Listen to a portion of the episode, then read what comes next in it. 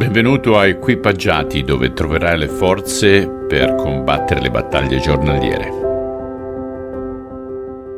Volevo dirti ancora grazie di darmi la possibilità di entrare nella tua casa o nel tuo telefonino, nel tuo computer, nella tua radio, dovunque tu ascolti, per uh, condividere la parola insieme che ci dà forza, ci dà speranza, ci dà saggezza.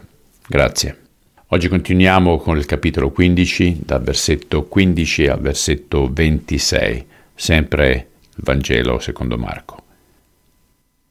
Allora Pilato, temendo una rivolta e non volendo scontentare la folla, liberò Barabba. Ordinò poi che Gesù fosse frustato e lo consegnò ai soldati perché fosse crocifisso. Allora i soldati romani lo portarono alla fortezza dove riunirono l'intero corpo di guardia, gli buttarono addosso un mantello rosso, poi fecero una corona di lunghe spine acuminate e gliela misero in testa. Lo salutavano poi deridendolo dicendo Salve re dei giudei e lo colpivano sulla testa con un bastone. Gli sputavano addosso e si inginocchiavano per adorarlo. Quando finalmente furono stanchi del gioco, gli tolsero il mantello rosso e gli misero i suoi vestiti. Poi lo portarono via per crocifiggerlo. In quel momento tornava dai campi un certo Simone di Cirene, padre di Alessandro e Rufo. Simone fu costretto a portare la croce di Gesù. Portarono quindi Gesù in un posto chiamato Golgota. Golgota significa teschio. Là gli fu offerto del vino con erbe amare, ma Gesù lo rifiutò. Poi lo inchiudarono alla croce e si giocarono a dadi i suoi vestiti. Erano circa le nove di mattina quando si procedette alla crocifissione. Sulla croce sopra la sua testa fu fissata una scritta che indicava i suoi crimini.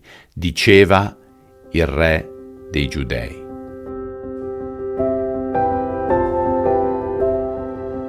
Padre, penso che Satana durante questo periodo, durante questo momento, stesse godendo, non sapendo che quella sarebbe stata proprio la sua fine perché se avesse saputo che attraverso la crocifissione c'è la nostra riscossione dei peccati, c'è la nostra libertà, avrebbe precluso questo avvenimento. Grazie perché attraverso il tuo sangue c'è la redenzione dei nostri peccati. Amen. Momenti tristi, però gioiosi allo stesso tempo perché sappiamo che abbiamo eternità attraverso questo sacrificio. Allora vai con gioia, ci sentiamo domani, ciao.